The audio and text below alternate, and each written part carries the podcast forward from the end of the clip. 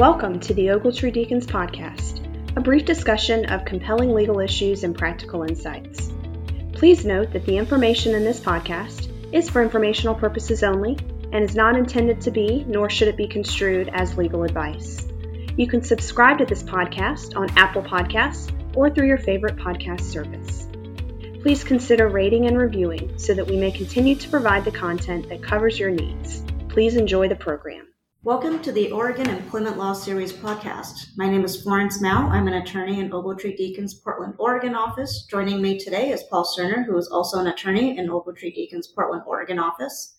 Paul and I focus our practice on representing both public and private employers in employment litigation and counseling. Today, we're going to explore accommodation requests from vaccine mandates, which can be a very tricky area for most employers. Before we get into more specifics about the medical and religious accommodations, um, Paul, what federal and state laws should Oregon employers be aware of when it comes to employee accommodations to mandatory vaccine policies in the workplace? Thank you, Flo. The Equal Employment Opportunity Commission recently published pandemic guidance reiterating that any vaccine requirement must provide for exemptions or other reasonable accommodations for employees who cannot get vaccinated due to a disability or a sincerely held religious belief, practice, or observance, absent an undue hardship. These are protections afforded under the Americans with Disabilities Act, Title VII, and Oregon state law that Oregon employers should familiarize themselves with. The definition of employers under Title VII and the ADA includes both private and public sector employers. An employer is covered under Title VII and the ADA if it has 15 or more employees, including part time and temporary workers some of you listening to this may have less than 15 employees and, and, think that you don't have to be concerned about these laws. But that's not the case in Oregon because Oregon state laws have lower thresholds. Uh, Oregon state's disability laws apply to employers who employ six or more persons. And Oregon's anti discrimination laws protecting sincerely held religious beliefs apply to anyone employing at least one person in the state. So, in implementing mandatory vaccination policies, all Oregon employers will be required to consider requests for religious accommodations, and many will be required to consider requests for medical accommodations. How can disparate treatment claims come into play when enforcing a mandatory vaccine policy? That's a great question, Flo. Uh, so, disparate impact occurs when policies that appear to be neutral result in a disproportionate impact on a protected group. Um, employers that have a vaccine requirement may face allegations that their requirement has a disparate impact on employees based on their protected class, such as race, color, religion, and so forth.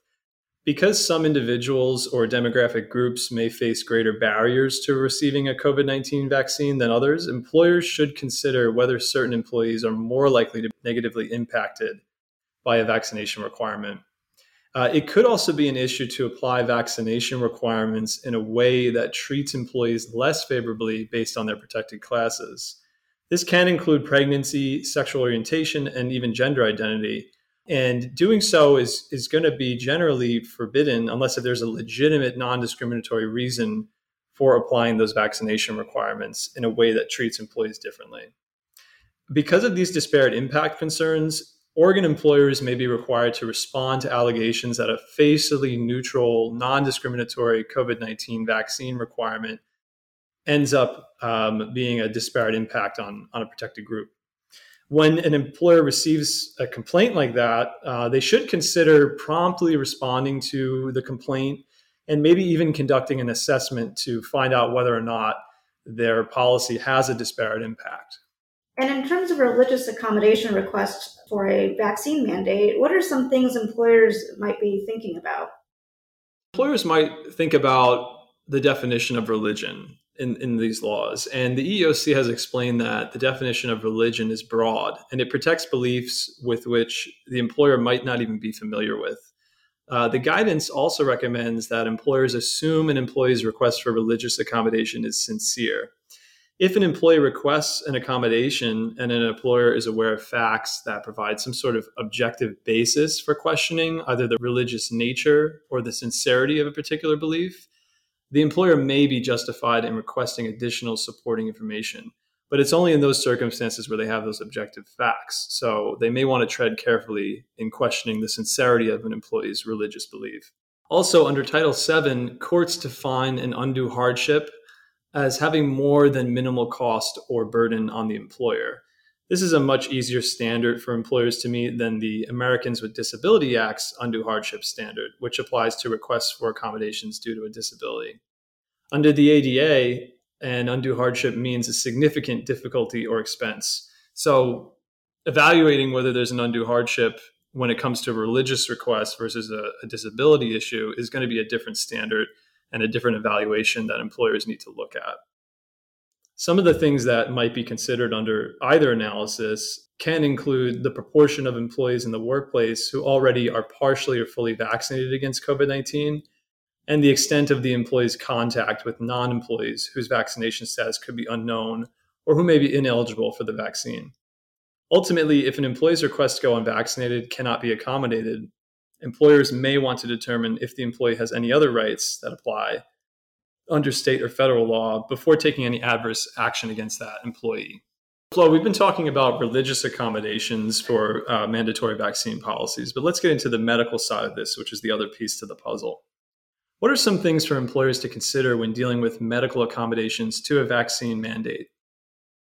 Sure. So there are a few things to keep in mind. Uh, first, it is helpful to create a policy or procedure for handling requests for medical and religious accommodations. Um, because religious and disability uh, exceptions to the vaccine mandate is not unique to the pandemic, many employers likely already have a policy in place to handle accommodation requests. Second, employers might consider training supervisors and managers in how to recognize a request for accommodation and what to do with that information. Remember that an employee who's requesting an accommodation does not need to use magic words like disability or accommodation. So it's important to listen carefully when an employee may be requesting an accommodation. And the third thing that employers should be keeping in mind is that a medical accommodation request, whether related to a vaccine mandate or other medical condition must be kept confidential and kept in a file separate from the employee's personnel file. This includes documentation or other confirmation of the COVID 19 vaccination. Thank you, Flo. And one other thing I want to add is, is that confidential nature also applies to the religious requests. So employers may want to make sure they're following any sort of confidentiality procedures they have when it comes to those requests as well. The employer can ask the employee to provide a medical certification from their healthcare provider about the nature of the impairment, duration of the need for accommodation, the extent to which impairments conflict with a vaccination mandate. Both the Americans with Disabilities Act and Oregon law require that employers grant an accommodation request unless the accommodation would result in undue hardship on the employer or the employee's condition poses a direct threat to the health and safety of others. So, what constitutes a direct threat under the ADA and Oregon state law? Yeah, that's a great question. A direct threat is defined as a significant risk of substantial harm that cannot be eliminated or reduced by re- reasonable accommodation. So, making this determination can be broken down into two steps. First, determine if there is a direct threat, and second, if there is, assessing whether a reasonable accommodation would reduce or eliminate that threat. When evaluating whether the employee's requested accommodation constitutes a direct threat, the EEOC recommends employers conduct an individualized assessment of four factors. One is duration of the risk. Two is nature and severity of the potential harm. Three is likelihood that potential harm will occur. And four, imminence of the potential harm. A direct threat could include a determination that an unvaccinated person will expose others to COVID 19 in the workplace. Keep in mind that the direct threat standard is very high, and requires the employer to show that the individual poses a significant risk of substantial harm to others and there is no reasonable accommodation. Some of the factors that an employer might think about uh, when determining whether an unvaccinated employee is a direct threat could include the number of vaccinated employees at the worksite, the number of employees wearing masks, the nature of the unvaccinated employee's job, and the physical characteristics of the worksite, like whether there's enough room for social distancing. Seeking input from the employee's supervisor who has knowledge about the job duties and the worksite can be helpful to determine the feasibility of a requested accommodation or alternative accommodations. What constitutes an undue hardship under the ADA and Oregon law? Yeah, that's a great question, Paul. So, undue hardship is a very high standard for an employer to meet under the ADA and Oregon law for disability accommodations. An undue hardship must be based on an assessment of the individual circumstances, and the employer must show that specific accommodation would cause significant difficulty or expense to the company's overall budget and resources. Because this is a high standard, employers should consider being open minded, flexible, and even creative about reasonable accommodations. Remember that the employer does not have to approve an employee's requested accommodation if a reasonable alternative exists. Consider documenting every communication, request, and supporting medical information and keeping them in a separate file from the personnel file.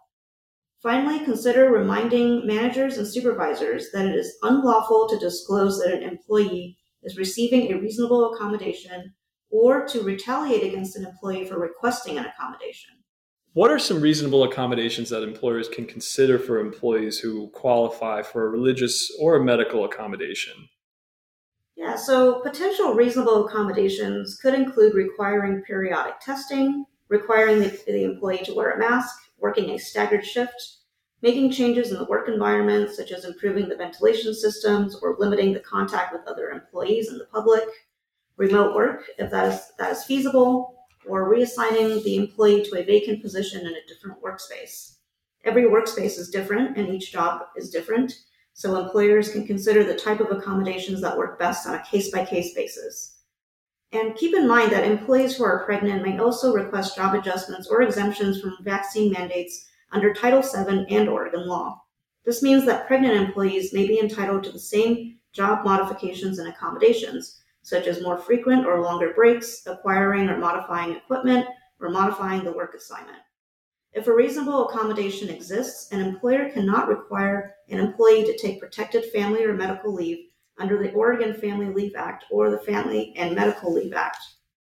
So, accommodations may give rise to some conflict in the workplace since exemptions are not published to other employees. You can easily imagine a situation where an employee gets vaccinated, comes into the office, and learns that a coworker is working remotely, uh, assuming that that coworker might be unvaccinated, is upset with that scenario. What are some ways that employers can address that conflict in the workplace while maintaining the confidentiality that we talked about earlier? Yeah, so it might be a good idea for employers to start early and start communicating to employees the confidential nature of medical or religious accommodations making sure that everybody understands uh, the policy and why it exists. Uh, it can be very helpful for the workplace. I want to thank everybody for joining us for today's podcast. We'll be bringing more podcast uh, episodes in the future for the Oregon Employment Law Series.